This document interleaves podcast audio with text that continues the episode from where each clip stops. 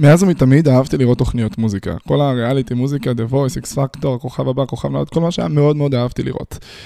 מי שראה את הפרק, או יותר נכון האזין לפרק שלי על האח הגדול, מבין את העיקרון בגדול, כי אני אוהב כזה לראות uh, תהליכים חברתיים ולקרוא אנשים וכל מיני דברים כאלה שזה קורה בכל ריאליטי, אבל אני גם מאוד, מאוד אוהב מוזיקה. גם אם uh, לא הבנתי את זה לעומק בתור נער, עד כמה אני אוהב מוזיקה ועד כמה זה משהו שהוא יקר לי, כי גדלתי בבית לא מוזיקלי בשום צורה. אני לא חושב שיש לי בן דוד אחד ששר, יש לי אולי בני דודים uh, כזה שדחפו אותם לנגן איזה כלי, יש לי 60 בני דודים, מתוכם נראה לי אף אחד לא מתעסק במוזיקה. לא ההורים, לא סבא, סבתא, לא אחים, כלום. אני כאילו היחיד שהתעסק במוזיקה באיזשהו מקום, ולא היה לי אף פעם סביבה כזאת, גם חברים שלי לא היו מוזיקאים לאורך כל היסודי, התיכון וזה, אבל מאוד מאוד אהבתי, והייתי רואה את התוכניות מוזיקה, וגם אהבתי את האלמנט הזה של לראות ולקרוא אנשים ולהרגיש אותם, ולהבין פחות או יותר איך כולם חושבים, איך השופטים חושבים, איך המתמודדים חושבים, מה הדעה שלנו כקהל, עזבו, כל זה דיברתי בפרק של האח הגדול, מאוד אהבתי, ואני זוכר שהייתי צופה באותן תוכניות, ובתור אה, נער אה, בן 15, 14, 16, הייתי צופה, זה רגש ספציפי להרגיש בגיל 15, הייתי מתבאס שאני לא יכול לפנות אליהם, לאותם אה, מתמודדים, כדי לעזור להם. מה? מה שיעזור להם בגיל 15. אז ככה, בבסיס שלי, אחד הדברים שאני הכי טוב, טוב בהם בעיניי זה אסטרטגיה, אוקיי? להסתכל בזום על הסיטואציות ולהבין מה הדרך פעולה הכי נכונה, הכי מדויקת לעשות, שתשתלם בלונגרן בשביל להגיע למטרה. והייתי רואה את כל המתמודדים בתוכניות המוזיקה, וידעתי שהם מחוברים מאוד לצד האומנותי שלהם, ורובם לא לפן החשיבתי, רציונלי, לוגי, ובטח שלא לפן האסטרטגי. והייתי רואה אותם והם היו נראים לי כל כך אבודים, זאת אומרת שבאו והשתמשו בהם במרכאות, כן, עזרו להם גם אה, בשביל רייטינג, והייתי מסתכל והייתי אומר, סעמק, איך בא לי לעזור להם.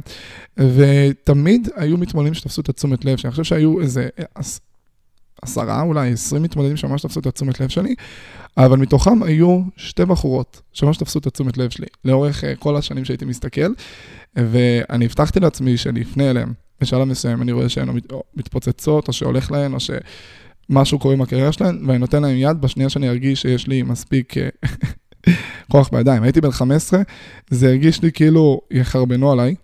אה, זה היה הגיוני להרגיש ככה, למרות שבדיעבד, מה, מה כבר היה קורה, הייתי פונה אליהם והייתי מנסה. אה, אבל עדיין, הרגשתי גם שאני לא במקום שאני מספיק אה, מביע את עצמי, נמצא בחיים, שאני נמצא בכלל במקום שטוב לי, אז איפה אני אעזור לבן אדם אחר לעומק וממש להתאבד על זה. ואני זוכר את עצמי כל שנה, חצי שנה, מתעדכן עם אותן שתי בחורות, לראות מה קורה איתן ומה זז איתן. הסיפור רץ, גיל 22, הכרתי חברה מאוד מאוד טובה, קוראים לה ליאב. ליאב טל, חלקכם מכירים אותה אם אתם עוקבים אחריה ברשתות ואתם רואים ש... בטיקטוק אני עוקב רק אחריה. כאילו היא חברה מאוד מאוד טובה, הכרתי אותה כשעשיתי איזה פרויקט שיווק לאיזה חברה, ואז כשהכרתי אותה, לאט לאט פתאום הבנתי שהיא מנגנת על תופים, וגיטרה, ובאס, ופסנתר, היא שרה, היא עושה ביטבוקס, חצוצרה מהפה, ואני כזה וואו וואו וואו.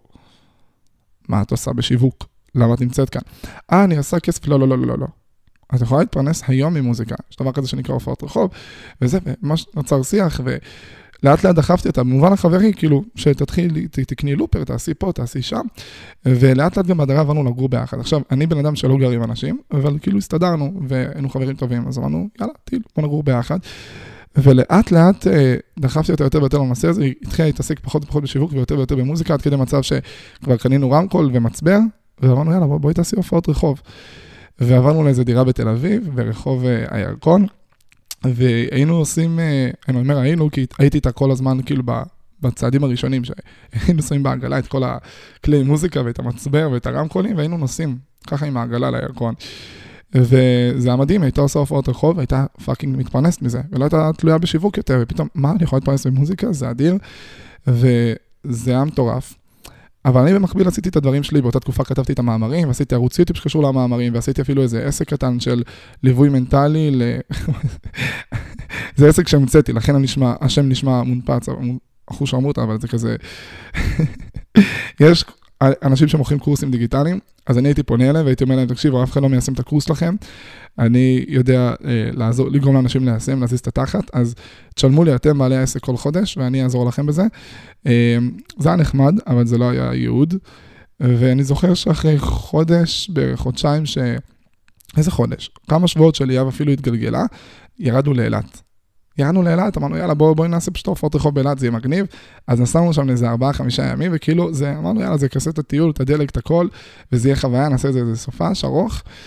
וחזרנו מאילת, ואני חוזר ומגיע הביתה. עכשיו, אני לא ברשתות, אז בכלל לא הייתי. עכשיו אני כן ברשתות, כי כאילו, זה העבודה שלי, אבל אז לא, לא הייתי, ובמקרה, אני חושב שזה אפילו היה דרך הטלפון של ליאב, הסתכלתי וראיתי איכשהו ידיעה על זה שתמר עמר, אה, התאבדה. ובחיים לא מת לי אדם קרוב. מתו סבא וסבתא, שאני חושב שכמעט אף פעם בחיים שלי לא דיברתי איתם. לא מת אדם אה, בגילי, מעולם לא דיברתי עם טאי. אבל ראיתי את זה בפעם ראשונה, הרגשתי אובדן. טאי, אותה אחת משתי בחורות שראיתי, ואמרתי, כשאני אגיע למקום המוכן, אני אצור איתה קשר. ואז הייתי בתוך סיטואציה שהטלפון שלה כבר אצלי, ותכננתי ליצור את הקשר כל רגע נתון, אמרתי, אני שנייה רק מאפס את עצמי, אני שנייה רק עומד על הרגליים עד הסוף, כי הייתי בתקופה של השנתיים וחצי שניסיתי לחזור לעצמי. הייתי כזה בדיוק ב... שהרגשתי שאני מתחיל להגיע לנחלה, אמרתי, בשנייה שאני בנחלה, אני יוצר עם שתיהן קשר, ו... ואני נותן שם יד. ואני זוכר שהדבר הזה שם לי עצבות מטורפת, כאילו לא, לא הרגשתי ככה אובדן, כאילו תחושה של בלתי הפיך, של זהו, משהו קרה, משהו נגמר. עכשיו, אני לא מתיימר, אני לא אה, פסיכולוג או whatever או משהו כזה, אבל גם באותו רגע הרגשתי שכאילו, אם הייתי פונה אליה לפני שבוע, לפני חודש, לפני חצי שנה, אני לא יודע מה הסיבה שהיא סיימה את החיים שלה, אבל אולי, זה לא היה קורה, וזה גם לי להרגיש, זה ישב עליי. ובאותו רגע הרגשתי רגש מאוד חזק של לא משנה מה קורה, לא משנה מה יש לך בחיים, זוז, אל תחכה. אל תחכה. אתה לא יודע מה יקרה, אתה לא יודע מה עובר על הבן אדם שאתה אמור לפנות אליו או לדבר איתו, לפנות, אתה לא יודע, פשוט תפנה אליו. אתה רואה את הבן אדם? תפנה אליו. אתה רוצה לשים לעצמך, אה, אני אפנה אליו ב-X, אין בעיה, תגדיר מה זה X. אל תגיד שאני מגיע לרגע שאני, בש... אתה לא יודע מתי זה. עזוב, תגדיר זמן, תפנה לבן אדם. באותו רגע גם בדקתי מה קורה עם הבחורה השנייה, שהיה לי מאוד אכפת. אבל עוד משהו שעשיתי, שאמרתי לאליאב, תקשיבי, אני איתך. אמרתי כאילו, באותו רגע הרגשתי רגש מאוד חזק של כאילו, כולי רציונלי, כן, לאתר שלי קוראים הרציונלי, אני מדבר איתכם על רגשות, אבל כן, זה היה לי מאוד מאוד חזק, אני הרגשתי כאילו, אוקיי, סבבה, שומעת? אני הולך להיות איתך מעכשיו. אני שנייה שם בצד את הדברים שלי, אני לא שם לגמרי בצד, אני אמשיך אה, לכתוב מאמרים או לעשות סרטוני יוטיוב ולסדר כזה כל מיני דברים. אני גם ככה צריך תקופה כדי לדייק את מה שאני עושה. ובאמת, כאילו הייתי איתה עד שהתחלתי את הטיקטוק ולגלגל את העניינים. אבל בינתיים אני איתך, במקום שאני הולך לעשות משהו אחר, אני איתך. כל מה שאת צריכה אני מאחורייך במוזיקה, ואז הגענו ממש ביחד, והייתה עושה הופעות רחוב, והייתי ברמה של כאילו מחזיק את השלט שעשה את ההופעות רחוב, היינו מצלמים כזה קליפים לקאברים, והייתי עורך אותם, והייתי, ממש ניהלתי אותה, הוצאתי אותה בהמשך לטור וכאלה, זה היה, הייתה, זה היה פחות משנה, מדהימה, זה היה אדיר ממש. ובאותה תקופה, התחלתי לדייק את עצמי ולהגיע למקום שלי, וגם בדקתי מה קורה עם הבחורה השנייה. אני מניח שאתם מכירים את הבחורה השנייה, בטח מי ששומע את הפרק הזה של הפודקאסט, קוראים לה ענבל ביבי. וראיתי אותה כשהייתי בן 14, אני חושב, או 15, שהייתה באקס פקטור, ואיתה הרגשתי משהו מעבר לזה, הרגשתי גם ש... זה מה שגם הרגשתי לתמר, אבל אצל ענבל זה, היה מאוד חזק, הרגשתי, אני מבין מה היא מרגישה, אני מבין את הבן אדם, אני מרגיש קרוב אליו, אנחנו שונים. אני והיא לא אותו בן אדם, אנחנו שונים מאוד, כל אחד יש לו את הצורה שלו, אבל אני מרגיש שמשהו בפנימיות, במהות שלנו, או הנעריף, בתפיסת עולם באופן כללי של שנינו, מאוד מאוד זהה. והרגשתי אז, גם בגיל 15 וגם היום, שאנחנו יכולים להיות חברים מאוד מאוד טובים, ובכללי אני רוצה שהבן אדם כמוה יהיה בפרונט. באמת יש לי חלום כזה, אמ, לקחת כל מיני אנשים שהם בעיניי טובים, עם פרספקטיבה חיובית, ושתשפיע באופן טוב על בני נוער ועל כולם, שפשוט הם יהיו בפרונט. הם יהיו מה שאנחנו מסתכלים עליו. ואני, זה אחד המטרות שלי, אחד הדברים שהכי, הלמה החזקים שלי, כשאני קם בבוקר ואני אעשה את כל הקטע הזה של יצירת תוכן וזה של גם לקבל חשיפה, זה בעבור זה, שכאילו עד שאני חשיפה או כוח בידיים, אני לא באמת יכול לעזור, אני יכול לעזור להם אסטרטגית, אבל אני עדיין אהיה אה, סתם אה, אסטרטג בין איזה 23, 4, 5, לא משנה, שמסתובב בעולם ומציע את שירותיי, במקום מישהו, בום, אני בא עם 80 אה, אלף עוקבים בכל הרשתות, יש לי קהל, יש לי דברים שאני עושה, בואו תקשיבו לי, ואז מקשיבים לך ישר, כי אתה גם יכול להביא ערך במיידי. ואני ממש, אני ממש זוכר שהרגשתי את זה, עכשיו זה, זה הזוי, כי כאילו הרגשתי את זה בגיל 15, והיום אני בן 23, עוד איזה חודש, ארבע, ואפילו הייתי בן 14, יש מצב, אבל זה היה מזמן. הסתכלתי, אמרתי, הרגשתי את אותו רגע שהרגשתי בדיוק בגיל 15 עד היום.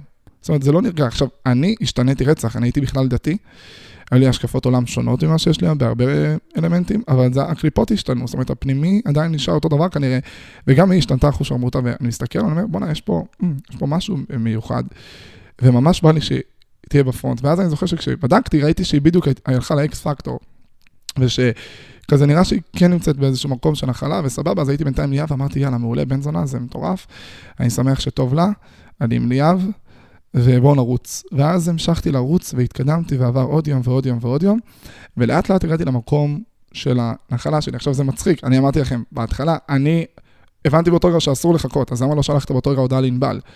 אז שוב, היא הייתה בתוך פלטפורמה, שזה היה נראה ש peaks, זה באקס פקטור כרגע, דברים קורים, דברים זזים. אני בינתיים אדייק את עצמי. ואכן דייקתי את עצמי, בראשון ראשון התחלתי לעלות כל יום טיק טוק, בראשון באפריל התחלתי לעלות כל יום שלושה טיק טוקים. פתחתי פודקאסט, היה לי כבר את המאמרים מלפני, התחלתי לעשות לייבים, דברים, עניינים, החיים זזו, נהיה לי קהל, נהיה לי אה, השפעה בידיים, והיום אני יכול לפנות לאנשים ולעזור. נניח יש מישהי שלפני כמה שבועות פניתי אליה, כי ראיתי בה משהו מיוחד, הסתכלתי, שוב, בגלל הקטע הזה של לקרוא אנשים או וואטאבר, אני רואה בן אדם, לפעמים אני יכול לראות סרטון שלו של חצי דקה, להסתכל לו בעיניים ולהבין מה, מה המהות או מה המטרה או מה הכוונה. לא בקטע אה, אה, של אסטרולוגיה, מתקשרים וכאלה, זה לא פשוט להבין אנשים. אני מאוד... אני מאוד מאוד מאוד מבין אנשים, או מאיפה הם מונעים ובלה בלה בלה וכל השיט הזה, אז כשאני רואה בן אדם, אני מצליח לראות את האמת או את הקליפות שלו, whatever. אז ראיתי, וגם אליה פניתי. אגב, אליה פניתי יחסית במיידי, לא חיכיתי שמונה שנים כמו שקרה לי בדברים אחרים, ואני מבסוט על זה. כאילו, אני, אני מאושר על זה, כי זה אדיר, פשוט תפעלו, יש לכם דברים כאלה או אחרים שאתם צריכים לעשות, או ערך שאתם רוצים להביא, רוצו, תעשו את זה. קיצור, long story short, אני אספר לכם את כל זה. כי זה מתקשר באופן ישיר לפודקאסט. אגב, זה פודקאסט בסגנון אחר לגמרי. כאילו, זה פודקאסט שהוא מתחיל בצורה סיפורית, ואז לאט לאט אני אדבר על הנושא ואעמיק בו. עכשיו תהיה צבע, טוב, בואו נשים את זה על השולחן. הפודקאסט הזה הוא בית זונות אחד גדול. סבבה? גם אם יש פה תבניתיות מסוימת. יכול להיות שפרק אחד אני שתספר סיפור שלם לאורך הפודקאסט, ואז דרכו אפשר להבין המון המון המון דברים אה, בצורת התנהלות, ואז, לא יודע, לקשר את זה לחיים שלכם. בקיצור, תהנו. ואז הזמן עבר, והייתי עם ליאב, ולאט לאט הדברים זזו, ואז גם אצלי הם זזו, ואז בשלב מסוים ליאב כזה חזרה להורים, והתחילה לעבוד בתור uh, טכנאית uh, סאונד, ויש לה עדיין הופעות וקהל ועניינים, והכל טוב אצלה, ואני כזה, אוקיי, הכל טוב אצלי, אני צריך עכשיו לסדר את הדברים שלי. ואז היא במו, בדברים המעולים שלה, אני בדברים המעולים שלי, ואמרתי, אוקיי, בואו נתגלגל, ואז המשכתי להתגלגל, והדברים גדלים וגדלים. וכל הזמן בראש שלי, כל, ברמה של, כאילו, כל איזה שבוע, שבועיים, שלושה, אני אומר, אוקיי, אני, אני, אני אותו פונה לענבל. כאילו, זה עניין של אה, שנייה, אני, אני רק רוצה, אני, כאילו, חסר לי רק עוד פה, עוד פה, עוד פה, עוד פה, ותוך כדי אני בבקרה שהכל טוב אצלה. כי כנראה סיפור עם אה, טאי ממש ממש אה, שם לי חרדה בנושא כנראה, ותחושה, כאילו, תחושת מיידיות כזאת. ואז הגעתי לתובנה לפני שבוע, שאני, מעתה ואילך, לא הולך לעשות אה, סרטונים של דברים כאילו לייבים, שלא מאפיינים משהו שהייתי רוצה לעשות. אני הגעתי למסקנה שאני רוצה לעשות הפוך. יש מקרים יוטיוברים איך יושבים על כיסא, סתם דוגמה, וסופרים אה, 1, 2, 3, 4, 5, עד 100 אלף. ואם לא המצלמה, הם לא היו עושים את זה, כי זה לא משהו שהם היו רוצים לעשות באופן כללי, זה לא משהו שהוא יותר מדי, אה, מניח, מעניין אותם. אבל זה מגניב לשים מצלמה וזה מסכן את הצופים וזה. אני החלטתי שאני רוצה להיות יוצר תוכן בסגנון אחר. אני הולך לעשות לייבים, אבל שהם נגזרים מתוך האורח חיים שאני רוצה לחיות. זאת אומרת, יש המון דברים הזויים, מעניינים, מגניבים ומטורפים שאני הייתי רוצה לעשות בחיים האישיים שלי, שממש מסכנים אותי ויש לי תשוקה אליהם מגיל ממש צעיר, אוקיי? ברמה של גיל 14-15 אני רוצה לעשות אותם. והרגש הזה מאוד מאוד חזק, ואז אמרתי לעצמי, רגע, hmm, מעניין, למה שאני פשוט לא אחיה את החיים שאני רוצה לחיות בווליום גבוה, ופשוט אני אשים מצלמה ואני אתעד את זה בלייב. כל מיני דברים שאני גם ככה רוצה ומתכנן ובא לי לעשות, ואז אני יכול גם לתת השראה לאנשים, וזה מביא חשיפה, ועם החשיפה הזאת אני מביא יותר אנשים לפודקאסט ולבמות וכולי, וזה פשוט יהיה win win win situation בקטע פסיכי, גם לקהל, גם לי, אמ, וכאילו לי ברמת החשיפה, וגם לי ברמת ה... וואלה, בסוף להביא ערך לכולם, ו... אה, וגם להתפרנס, מן הסתם. ואז בדיוק זה התחיל שבוע שעבר, עשיתי את, ה... עשיתי את הלייב שלי צוחק אה, שעות ברצף, שזה משהו שממש רציתי לעשות, פשוט לצחוק שעות ברצף, שאנשים, עד שאנשים מצטרפים אליי, ולעשות יוגה צחוק ספונטנית ברחוב, זה דברים שפעם הייתי עושה. לא אחד לאחד, אבל הייתי עושה דברים שוגעים כאלה, סתם לכיף. שכאילו שאם היה מצלמה ברקע זה היה ויראלי, כי זה היה פשוט מעניין. ואז, פתאום בשבת בבוקר, אני מסתכל, אני רואה שענבל מוציאה שיר עוד יומיים. עכשיו, כל מה שסיפרתי לכם, ענבל ואני לא מכירים. לא הכרנו, לא דיברנו מעולם. אני מסתכל על זה בשעות בצהריים, אני כזה, mm, אוקיי, היא מוציאה שיר. יש לי חלום מלפני שמונה שנים של לעזור לה להתפוצץ, לגרום לה להתפוצץ. היום לא נראה שהיא צריכה אותי, היא חתומה בחברת תקליטים, יש לה מנה, מנהלים, אבל לא יודע, יש הרבה אנשים חתומים וכאלה, וכאילו, נראה לי כל עזרה תעזור. ואמרתי, בוא'נה, אני הולך להגשים את החלום שלי בדיליי של שמונה שנים. הולך, את ענבל הספציפית שראיתי, ואני הולך לעזור לה לפוצץ את הסינגל הזה. לא משנה אם היא הייתה צריכה אותי או לא הייתה צריכה אותי. אני שם, ואני אעשה מה שצריך כדי שהסינגל הזה יתפוצץ. ואז הייתה לי התלבטות, הייתי ממש ביתי, בצומת, התלבטתי עם עצמי, רגע, רגע, רגע, רגע, רגע. מה, מה לעשות? לפנות אליה ולדבר איתה על הלייב, כדי שאם היא תרצה היא תצטרף והיא תגיד לי אם יש דברים קריטיים שצריך לדעת ושאני לא אפתיע אותה בקטע מוגזם, שכאילו, ש... שתהיה מודעת לסיטואציה ולא תיבהל, או לעשות הפתעה, של לעשות לייב של שעות ברצף. ואז הגעתי למסקנה שכאילו, זה מישהי שלא ראיתי מעולם, אני חש כלפיה משהו כבן אדם, ואני אומר לעצמי, מה? אני כאילו, הפעם הראשונה שאני אתקשר איתה תהיה דרך האינטרנט, דרך זה שאני אעשה לייב, לא, נראה לי הרבה יותר שפוי והגיוני ללכת לדבר איתה, גם אם זה מגניב לעשות הפתעה לבן אדם. אז היה שבת אחר צהריים שהגעתי למסקנה שזה הלייב שאני הולך לעשות, ביום שני מוציאה את הסינגל. אה, אמרתי, טוב, אני אעשה את הלייב ביום שני, ביום שזה יוצא, מהבוקר אני אעשה איזה משהו מגניב. ואז אמרתי, יש לי רעיון מטורף. אני יודע שהיא מופיעה במחזמר, בלהקה. עכשיו, בוא נבדוק איפה היא מופיעה פשוט היום יום שבת, מה הבעיה? בשבת תמיד יש הופעות במוצ"ש, כי כאילו, בסופה שבדרך כלל יש הופעות. הסתכלתי וראיתי שהיא מופיעה בגן שמואל, אמרתי, וואי, זה נשמע קרוב, נראה לי גבעת שמואל, אני גר במודיעין, זה לא כזה רחוק. ואז גיליתי שזה קיבוץ. במרחק שעה ורבע מאיפה שהייתי, 90 קילומטר נסיעה. ואז אמרתי, וואי, אין זמן זריז, אכלתי, התארגנתי עם עצמי, ויצאתי לכיוון. הגעתי, ואני אלוף אה, בלהתפלח, אז uh, הגעתי בחצי של ההצגה, אז פשוט התפלחתי כזה לבפנים, וחיכיתי שההצגה תיגמר. ואמרתי, טוב, איך אני פונה אליה, איך אני מדבר איתה? אני לא, יודע, לא ידעתי את הקטע הזה שכאילו, אני לא, לא הייתי אף פעם מההצגות, לא ידעתי את הקטע הזה שכאילו ההצגה נגמרת, ואז אומנים מגיעים למאחורי הקלעים כזה, ואז אה, כזה מתחבקים עם אנשים ואומרים שלום וזה, לא ידעתי שזה קורה. אמרתי, כי אם האומנים הולכים למאחורי הקלעים, זהו, משם, לא יודע, יש דלת שנפתחת ישירות לבן, כמו בשרוול של טיסה, ואתה לא רואה אותם. אז לא, טוב, אני לא הולך להפסיד את ההזדמנות, חיכיתי שההצגה תיגמר, איך שהכפיים נגמרו, אנשים קדו כדאי, הלכו למאחורי הקלעים, עליתי על הבמה. פשוט פיזית עליתי על הבמה, ואז הלכתי זריזה מאחורי הקלעים, ואז תוך כדי שאני עושה את זה, עשיתי את הדבר שהכי אסור לעשות, שזה הייתי מהוסס. אסור להסס כשמתפלחים למקומות. אתה מהוסס, רואים את זה ישר. הייתי מהוסס כי אמרתי, בואנה, כאילו זה מאחורי הקלעים, חשוך פה, היא בחיים לא ראתה אותי, אני גבר יחסית גדול פיזי, זה לא רוצה להפחיד אותה. אז התחלתי להיות מהוסס, זה נכון, ללכת אולי יש איזו אופציה אחרת, ואז התחלתי להאט ומישהי צעקה לי, היי בחור, מה אתה עושה פה? עכשיו, כשתופסים אותי אני לא משקר, אה, כי זה פשוט עשוי לסבך אותך. אמרתי, אה, אני רפאל, פשוט לדבר עם אחת השחקניות פה. והתחרפנה עליי, ובצדק, היא אמרה, כי עכשיו מפרקים את כל התפאורה, ואם משהו נופל עליך, אין ביטוח עליך. וקיצור, אמרה לי לרדת, ואמרה לי שאפשר לדבר עם השחקנים מאחורי הקלעים, הלכתי, חיכיתי, ואז ענבל הגיע, ואמרתי לה שאני ממש רוצה שהסינגל הזה יתפוצץ. מוציא הסינגל שנקרא פרימיטיבי. אמרתי לה, אני רוצה לעשות מה שצריך, ויש לי ים רעיונות. היא התלהבה, ואז נסענו אליה. אה, כאילו נסעתי אליה, היא נסעה עם הבן, והגענו אליה הביתה וישבנו כמה שעות טובות להביא מלא רעיונות ללייב, מה עושים, איך עושים, אמרנו נעשה את זה ביום שני, ואז היא גילתה בסוף. לא אעלה אתכם בפרטים, כי זה סתם אה, צהוב, מה זה משנה. בסופו של דבר הבנתי שהדבר הנכון זה לעשות את הלייב יום אחרי שהסינגל יוצא, הסינגל יוצא ביום שני, יש לי גם ככה את ההייפ התקשורתי סביב היום שהסינגל יוצא, בדרך כלל ביום השני יש שקט. במקום שיהיה שקט, אני אעשה רעש. ואמרתי, בוא בוא נעשה את זה, בוא נעשה את זה. אמרתי, יאללה, זה יהיה בן זונה. פשוט שיתפתי אותה בדברים, דיברנו וזה, וזה היה מטורף. תחשבו מה זה בשבילי, אני שמונה שנים רואה בן אדם, אני כל חודשיים, חצי שנה, שנה, תלוי בתקופה. בתקופות האחרונות זה בכלל היה כל שבוע, שבועיים, מתעדכן מה איתו, ואיך הולך לו בחיים, ואיך זז, ואם במרכאות הוא צריך אותי, למרות שכאילו, מי אני בכלל, אבל עדיין. ופתאום לשבת איתו, אבל משום מקום, כאילו, בשבת בצהריים רואה את זה, טוב, יאללה, היום אני עושה את זה. זה, זה היה פסיכי, זה היה סגירת מעגל פסיכופתית בשבילי.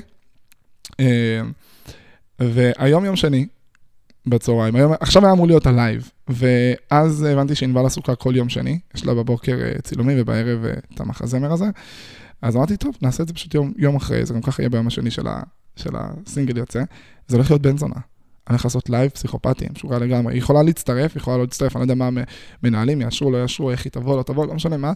אני החלטתי שאני אעשה לייב משוגע, שהוא מתחיל באיזה 10 בבוקר, משהו מוקדם, 10, 11, עד הלילה, שכל הלייב אני מקדם את הסינגל. עכשיו, שתבינו שנייה את הסיטואציה. אם לא היה לי אה, רשתות, זה משהו שגם ככה הייתי רוצה לעשות. הייתי כאילו רוצה לשבת בבית ולהפיץ את הסינגל, הייתי רוצה לעשות דברים אה, פרובוקטיביים, הזויים שהייתי יודע שבוודאות יגיעו לתקשורת ויקדמו את הסינגל, הייתי עושה איזה משהו. גם אם לא הייתי מדבר איתה, כאילו, זה מה, זה... ואז אמרתי, בואנה, אני עם רשתות, אני יכול פשוט לפתוח לייב, ובוודאות לדבר הזה יהיה כמה מאות צופים בכל רגע נתון של היום, שרואים את ה... שרואים את המז'נון הזה שהוא רואה את ענבל, ומאוד מאוד אוהב את, כאילו, מה שהיא משדרת, וגם מן הסתם את האמנות ואת המוזיקה שלה, והוא עושה את זה וזה יהיה פסיכי.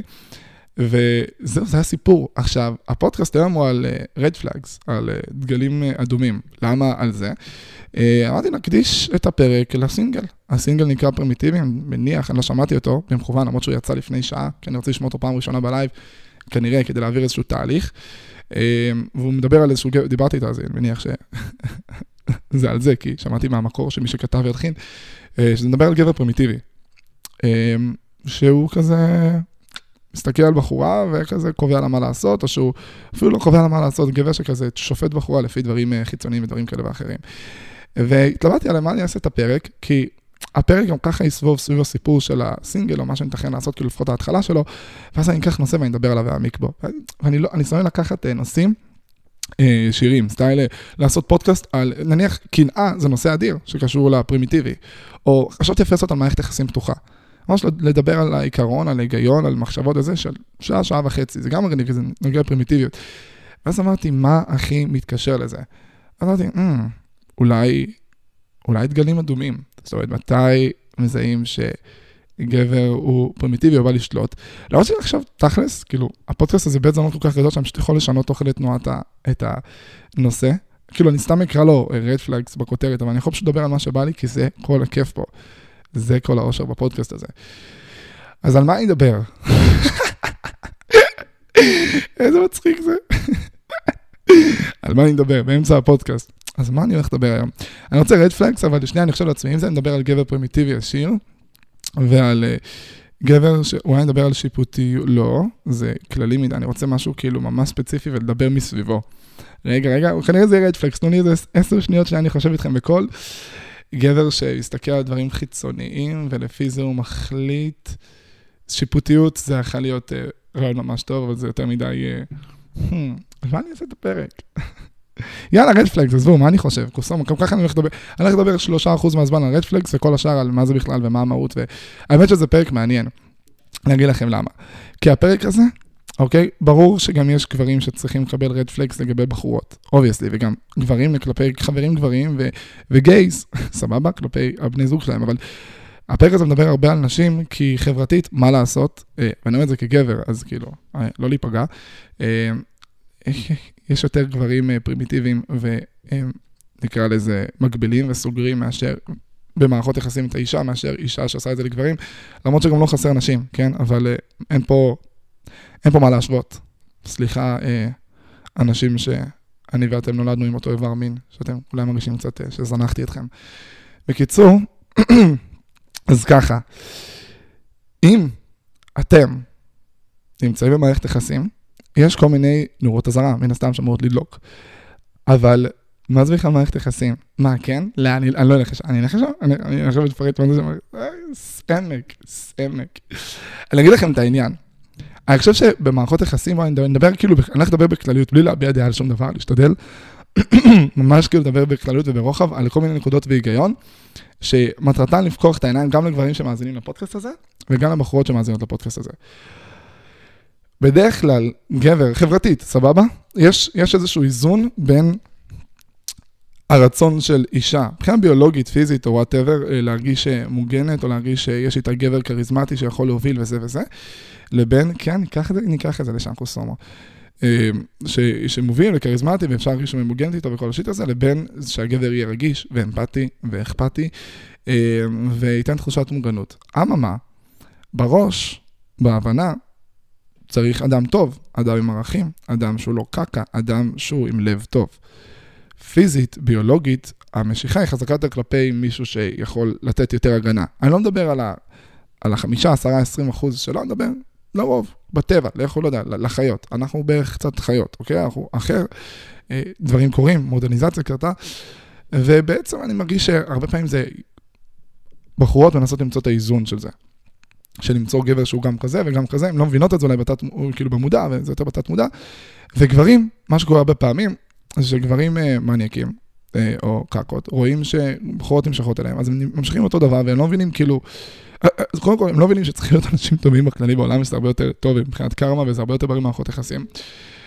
מה שקורה בצד השני, הוא יותר גרוע, שיש אנשים טובים, וקורה להם שני דברים, או שהם כזה מתקרבנים, אף אחת לא רוצה אותי, כי אני כזה טוב ומקסים. לא, אם מישהי לא רוצה אותך, כנראה פשוט לא נתת לה תחושה שהיא מוגנת איתך, או שהיא, לא יודע, יכולה לסמוך עליך, או להישען עליך. כנראה, שוב, יש טייפים להכל, בוודאות יש מישהי רוצה אותך כמו שאתה, סמוך עליי, אחי.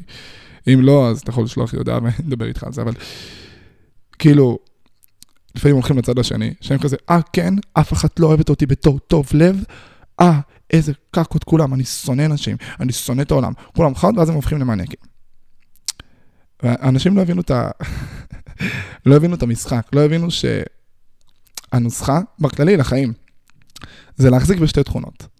שתי התכונות הכי חזקות כשהן באות ביחד בשילוב, זה בעיניי, אוקיי? זה ביטחון עצמי, ביטחון עצמי וכל החברים שלו, שזה, לא יודע, אהבה עצמית, כריזמה וכל השיר, כאילו, בן אדם שהוא איתן, סבבה? זה תקף כמובן גם לנשים, מן הסתם, זה לא רק לגברים, וטוב לב. כשהדברים האלה באים ביחד, זה פוצץ את הראש, זה מטורף. למה? כי חברתית, אנחנו רגילים שאנשים מתנהגים בצורה מסוימת מתוך אינטרס. זאת אומרת, אם בן אדם נחמד, הוא נחמד, כי אם הוא לא יהיה נחמד, אף אחד לא ירצה אותו. It's simple as that. זה כזה, אוקיי, אתה לא נחמד ואתה גם משעמם ולא כריזמטי, אה, אתה סתם מעצבן, ביי.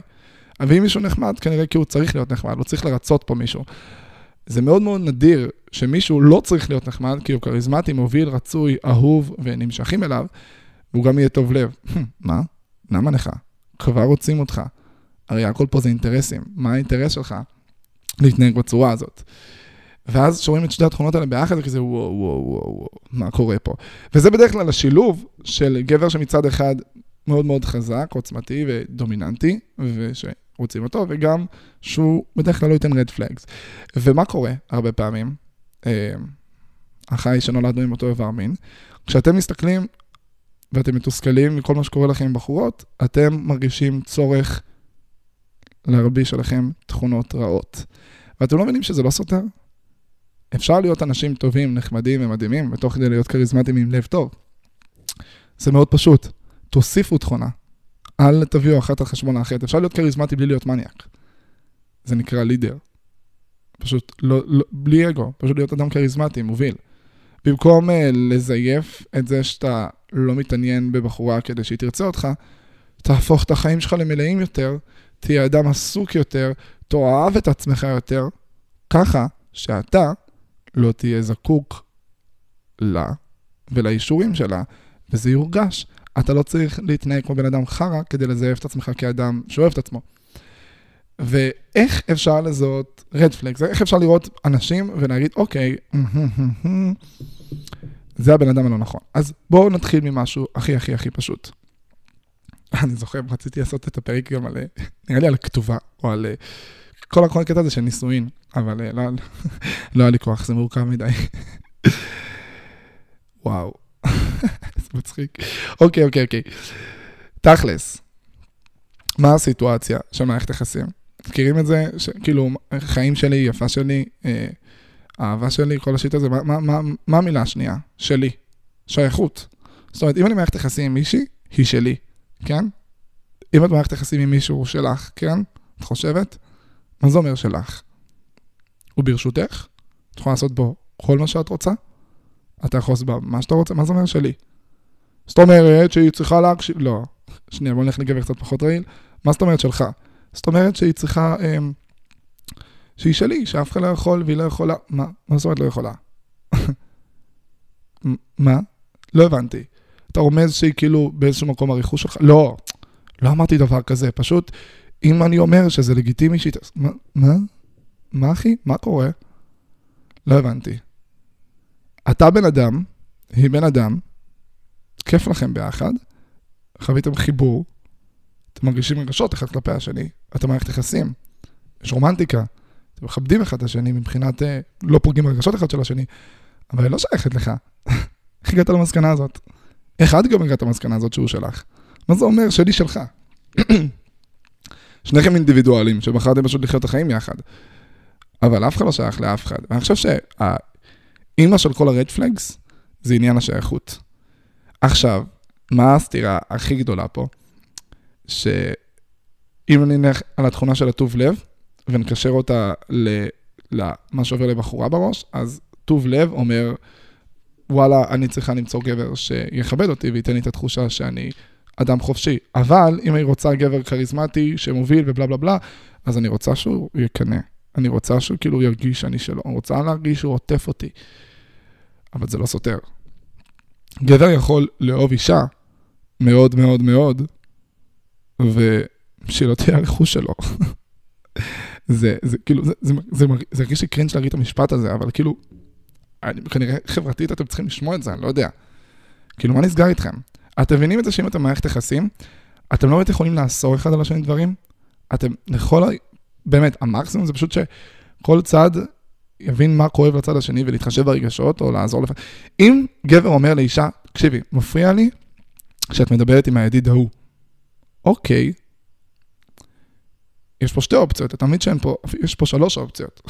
אין פה אופציה אחת. מבחינת הגבר שאומר את זה, מה האופציה? להיפ... סתם, ברור שלא להיפרד. תיפרדי מהידיד. יש שלוש אופציות. אחת, תנתקי קשר מהידיד, הולכים לפי הרגש של הגבר. אופציה של האמצע, זה להיפרד. זאת אומרת, לא אני, לא אתה, עזוב, אנחנו לא מתאימים. ויש את האופציה של האישה, שזה החיים שלה, וזה הידיד שלה. אז בוא תשתף למה מפריע לך שאני מדברת עם הידיד הזה, ובוא ננסה לפתור את השיט הזה. כי לא צריך ללכת לפי הרגשות שלך. זה כאילו ממש מטומטם. תבינו שנייה את הסיטואציה, עד כמה אלים זה. תעמקו ברירה בסיטואציה. גבר נמצא עם בחורה במיטה, אוקיי? ואז הוא אומר לה, "אה, שומעת, בא לי סקס. ואז היא אומרת, "תש- תשמע, לא כזה בא לי. ואז הוא אומר, מפריע לי שאת לא רוצה סקס עכשיו. אז כאילו, שתבינו עד כמה זה קרוב, זה כזה פשוט שלוש אופציות. או שכזה עושים סקס עכשיו, או שאתה לא מצליח להבין אותי בתוך סיטואציות כאלה ואנחנו עכשיו הולכים אה, לריב או להיפרד או whatever, או שתבין באופן כללי, קודם כל שתבין שאני לא רוצה סקס עכשיו נקודה, ואני לא הרכוש שלך, ובאופן כללי, תבין למה יש לי אולי פחות חשק מיני, ויותר תקרא את הסיטואציה ותבין בצורה נכונה, תהיה קשוב אליי. ומי יעשה את זה? מי נמצא במקום הזה מערכות יחסים? כמעט ולא. יש איזשהו סטנדרט, והסטנדרט הזה בדרך כלל נקבע מחינוך, נקבע ממסורת, נקבע מחברה, ולא לא יודע למה, יש, כאילו, אתם, אתם מבינים את זה שאנחנו נמצאים בחברה שהאישה לא באמת שווה לגבר? אתם, אתם, אתם רואים את זה או שאתם כזה... אני אגיד לכם, אוקיי, אוקיי, אני הבנתי, הבנתי את העניין, הבנתי את כל הגברים שצועקים עכשיו מתבכיינים, תפסיקו לבכות. תפסיקו לבכות, אני גם גבר, אני איתכם, אני חי כגבר, מה האינטרס שלי להגיד את הדברים האלה? מה, אני, אני משפיע פה על, אה, אנשים כשאני מדבר על, על העולם ונותן השקפות עולם, שתעשו איתם מה שאתם רוצים. אני איתכם, כמו שאני עם אנשים, אבל אני עם בני אדם, אני לא עם גברים, אני לא עם נשים, אני עם בני אדם. תקשיבו רגע, תמקו רגע בסיטואציה, תסתכלו שנייה בזום אאוט על הכל, אוקיי? אני יודע שאתם מרגישים נחותים בגלל שאישה יכולה ללכת עם מחשוף והיא תשיג דברים. אני יודע שאתם מרגישים נחותים, כי אם בחורה רוצה לעלות לאנערף הפלגה, היא פשוט צריכה להגיד, היי, אני רוצה לעלות להפלגה, ויגידו, אה, בטח, איזה כוסית את, בואי תעלי, בגלל כל הבבוניאדה הזאת שקורית על האיסטר. אתם מרגישים נחותים, אתם אומרים, הנה, מה, הלוואי והייתי אישה, מה, הייתי משיגה מה שאני רוצה. אם הייתי אישה, הייתי השרמוטה הכי גדולה. מכירים את הציטוטיאדה? ציטוטיאדה.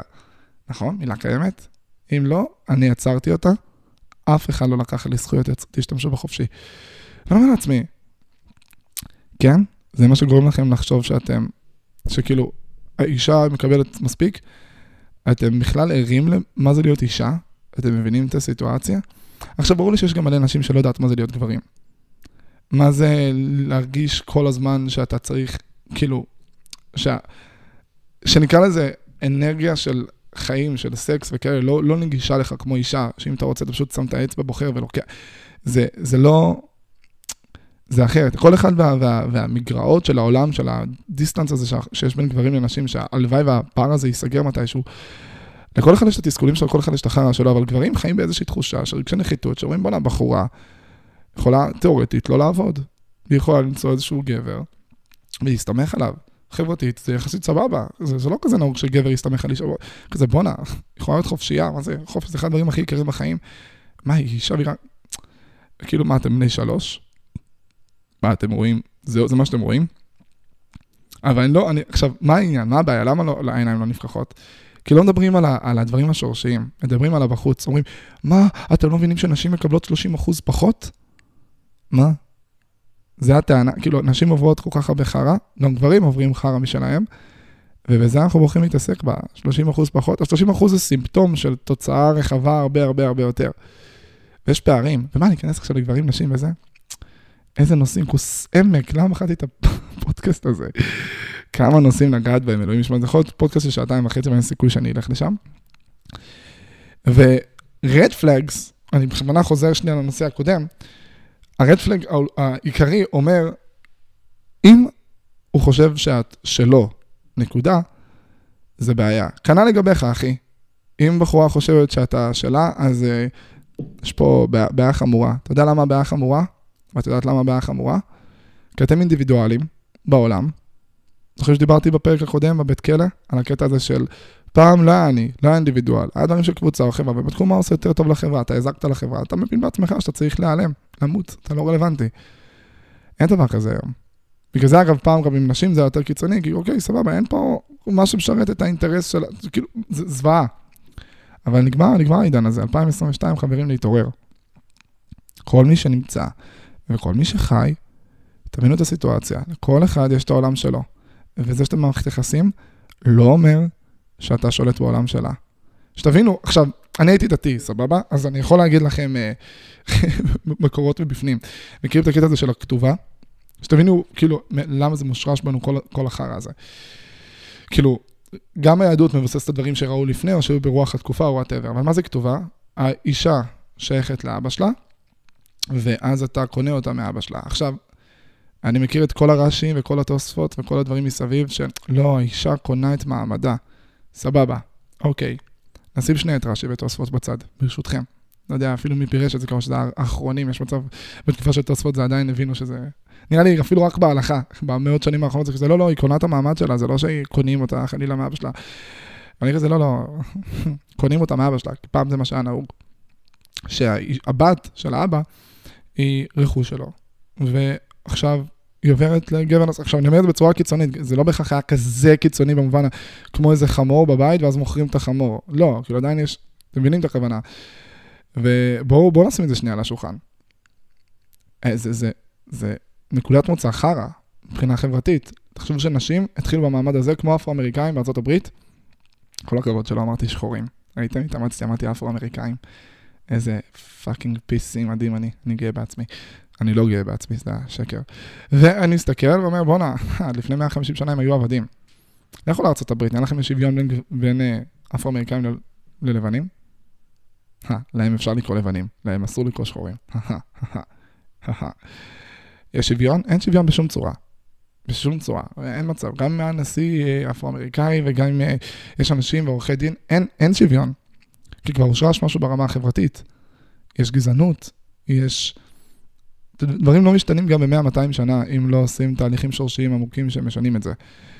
תחשבו שבן אדם עד לפני 150, סבא של סבא שלך, סבבה, היה לו עבדים, כאילו הברית, בדרום, סבא של סבא או גג אבא של סבא של סבא שלך, יעני לפני, מישהו שחי לפני 150 שנה, היה בעלים של עבד. מישהו נולד ב-1850, ראה מול העיניים שלו, בתור נער, את אבא שלו מעסיק אנשים אפרו-אמריקאים.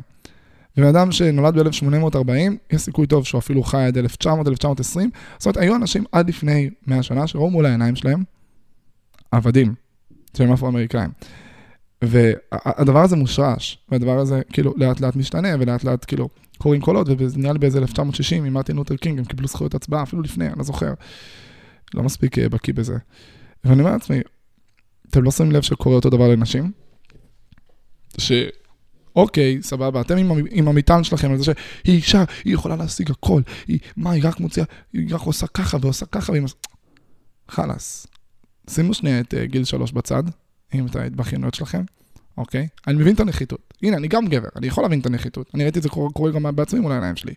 אוקיי, סבבה. וברור שיש, כמו שיש גברים קקה, גם יש נשים קקה. כמו שיש אנשים טובים פה, אז יש אנשים טובים שם. ברור. אני לא אומר נשים הן כולן טהורות וגברים אה, כולם רעים.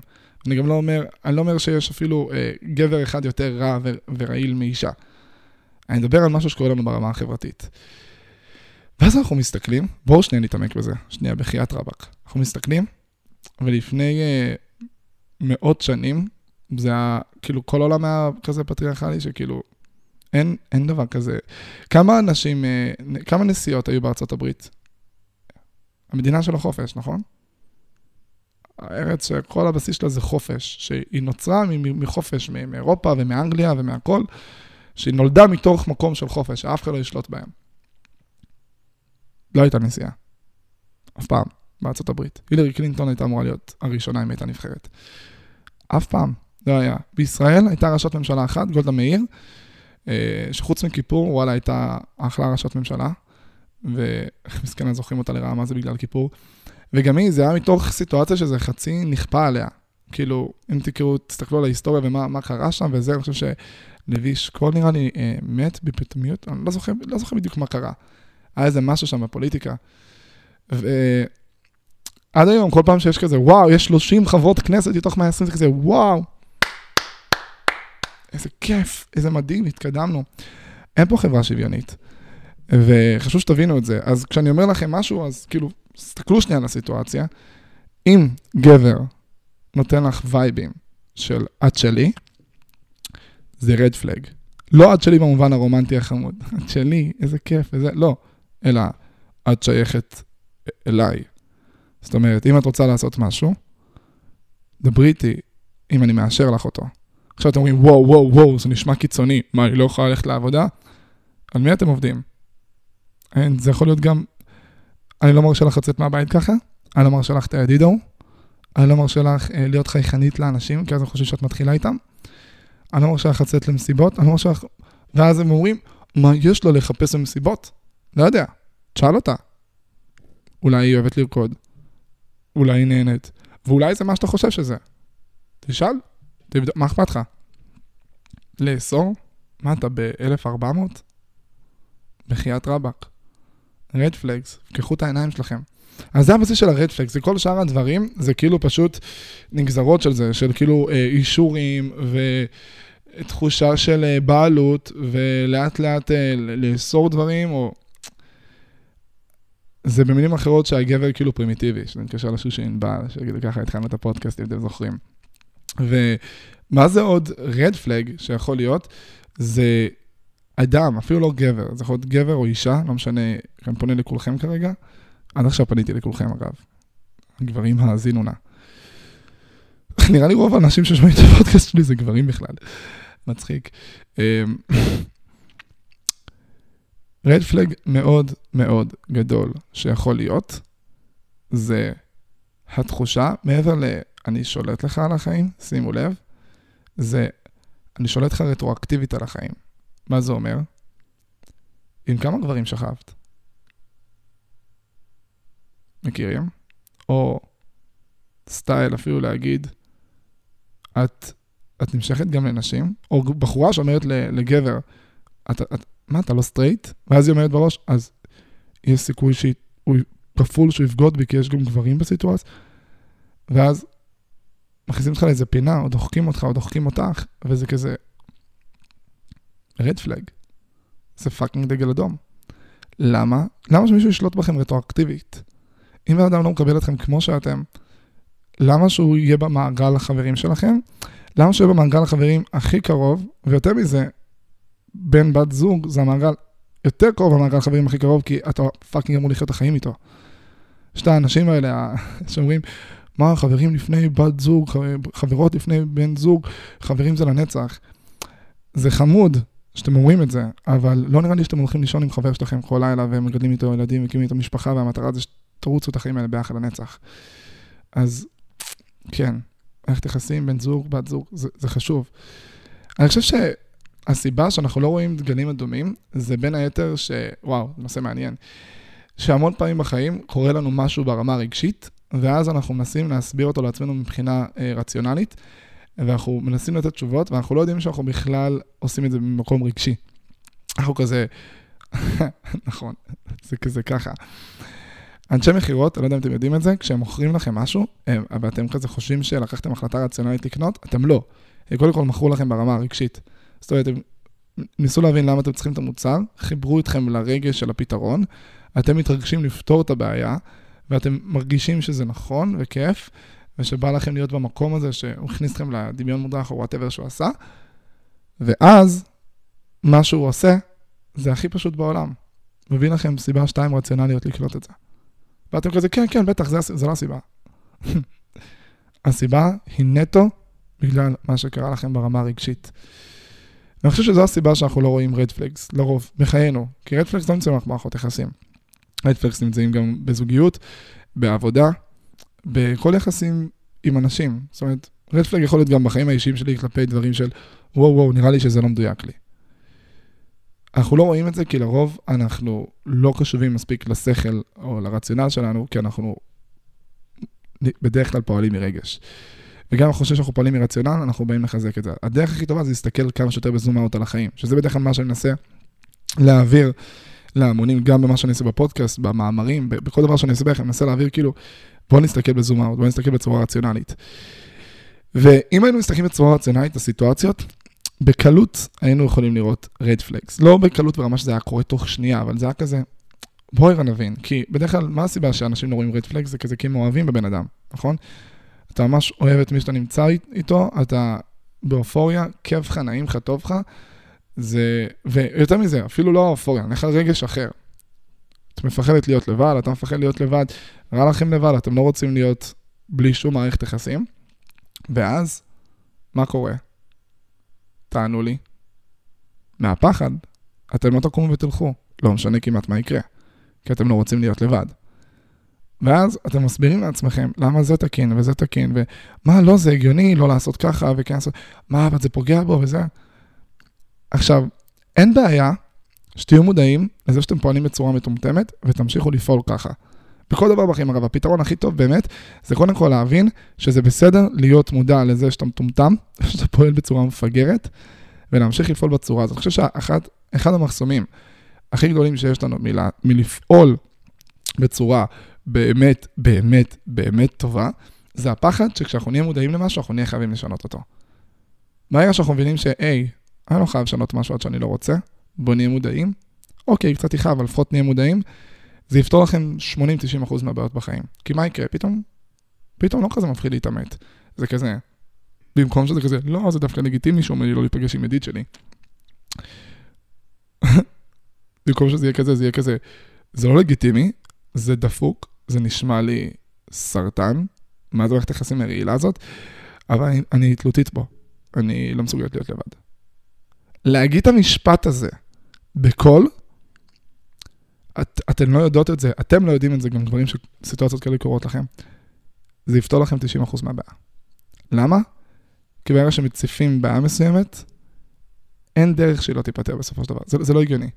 יהיה את החבר הזה שיקום ויגיד, אתם מתישהו תפנימו את זה, אתם תהיו ערים לסיטואציה, אתם תעכלו את זה, אתם תכינו תשתיות, אתם תגידו, אוקיי, פתאום יהיה לכם היגיון, זה כזה, הוא לא מרשה לי ידידים ואני לא קמה והולכת כי אני מפחדת להיות לבד, אז אני נשארת איתו למרות שזה fucked up, כזה, אוקיי, אוקיי, אוקיי, אוקיי. אז בואו נראה איך מסתדרים לבד. פתאום, אחרי שבוע, חודש, פתאום גוגל, איך מסתדרים לבד. פתאום שואלים כזה, חבר, אה, היי, אני, מה זה היי? מי אומר היי לחבר באמצע שיחה? אף אחד לא עושה את זה. אני שיקרתי עכשיו. בא לחבר, אומר, תקשיב, כאילו, יש סיטואציה לא קשורה אליי, באנונימיות. קרא לחבר, חברה, whatever, כאילו שהיא לא מצליחה להיות לבד, ואני לא יודעת מה לייעץ לה. באנונימיות. ואז פתאום, פתאום מרגישים בנוח לשאול שלו דברים, לא משנה איזה בעיה יש לכם, לא משנה מה המחסום שלכם בחיים, גברים, נשים, תמיד תמיד קחו בחשבון שזה בסדר להמשיך לטעות תוך כדי שאתם מודעים לבעיה. הדבר הזה ייתן לכם פתח מטורף להגיד בקול את כל הבעיות שלכם. אני אביא לכם דוגמה עליי.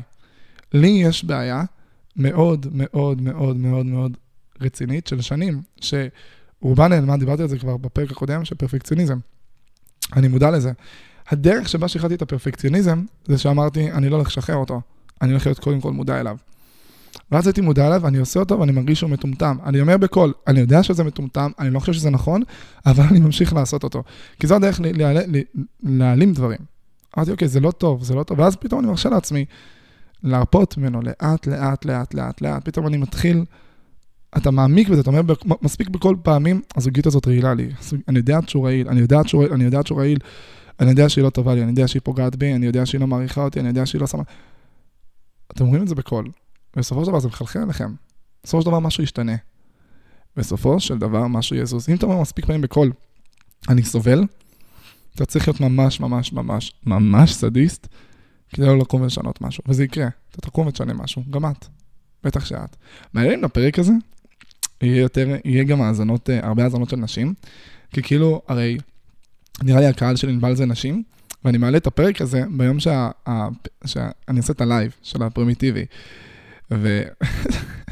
ואני רואה בנושאים בצורה כזאת קיצונית, שמישהו שומע את זה בספוטיפיי ולא רואה את הסרטון ביוטיוב, שאני כאילו, רואים שזה ברציפות, חושב שזה cut. לא, פה, אין קאטים. בחיים לא עשיתי cut בשום פרק, ואני גם מאחל לעצמי שאני לא אעשה שאף אחד לא ייכנס באמצע ויהיה משהו יותר מדי מציק, אבל...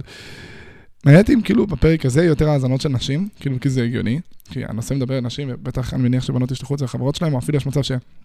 אה, בגלל שאני עושה את הלייב, אז ענבל תספר על הלייב, ויש לה הרבה קהל של בחורות, אז זה יגיע, ואז הופה, ואז מלא ישמעו אותו. מעניין. וואי, הייתי שמח שכולם ישמעו אותו.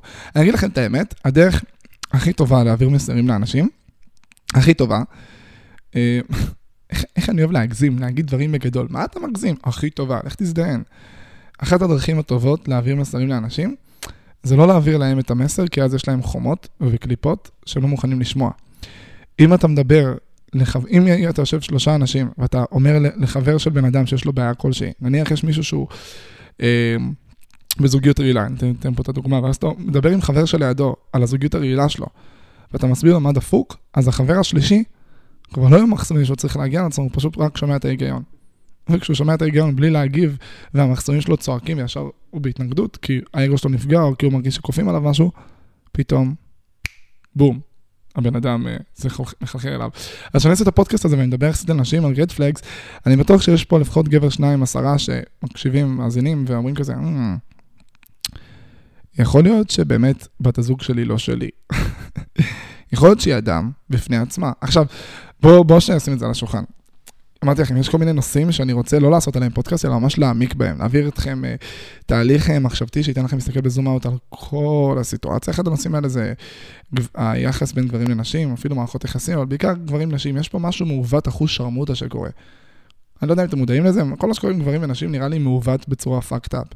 תבקו אפילו ברמה הבסיסית שגם גברים וגם נשים רוצים לעשות סקס, אבל הדבר הזה כל כך מסובך, נשים כל כך מבוהלות מזה שגברים כל כך רוצים סקס והן נסגרות, ואז גברים לא רוצים, כאילו רואים שהם לא, לא רוצות, אז הם עוד יותר עודפים וזה עוד יותר סוגר את הבחורות, ואז נהיה לבחורות איזשהו מעמד מוזר כזה, שמצד אחד המעמד שלהם פחות בחברה, והן לא מקבלות מספיק שכר, והן לא מספיק uh, מרגישות בנוח לפתח קריירה או להיות עוצמתיות וחזקות, אבל מצד שני המעמד שלהם בכל מה שקשור לסקס מאוד מאוד גבוה, והכל מעוות ודפוק, וזה נגזר מאלפי שנים של התנהלות uh, לקויה בין גברים לנשים, שנגזרה רק מלחיות בשבט ולהתמודד עם חיות, ובדרך כלל גברים היו פיזית יותר חזקים מנשים.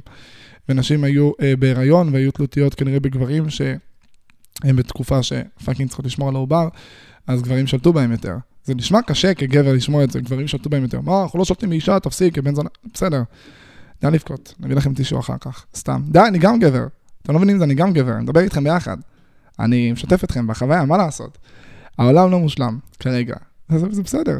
אז אני כאילו מדבר על הנושאים האלה, ואני מה זה מפלרטט איתם, אני, מה זה לא מעמיק לכם? יש כאילו מיליארד דברים להגיד שקורים ולא קורים ואיך קורים, אבל בואו בוא שנייה ניקח את הרדפלקס בכלל לכיוון של...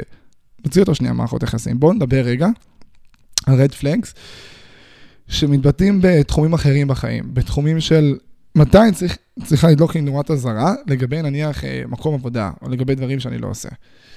שאני כאילו עושה והם לא מדויקים לי. אם אתם קמים בבוקר, ואתם ישר כזה, עוד חמש דקות, וואי, אני כוח הגרום, וואי, שבור.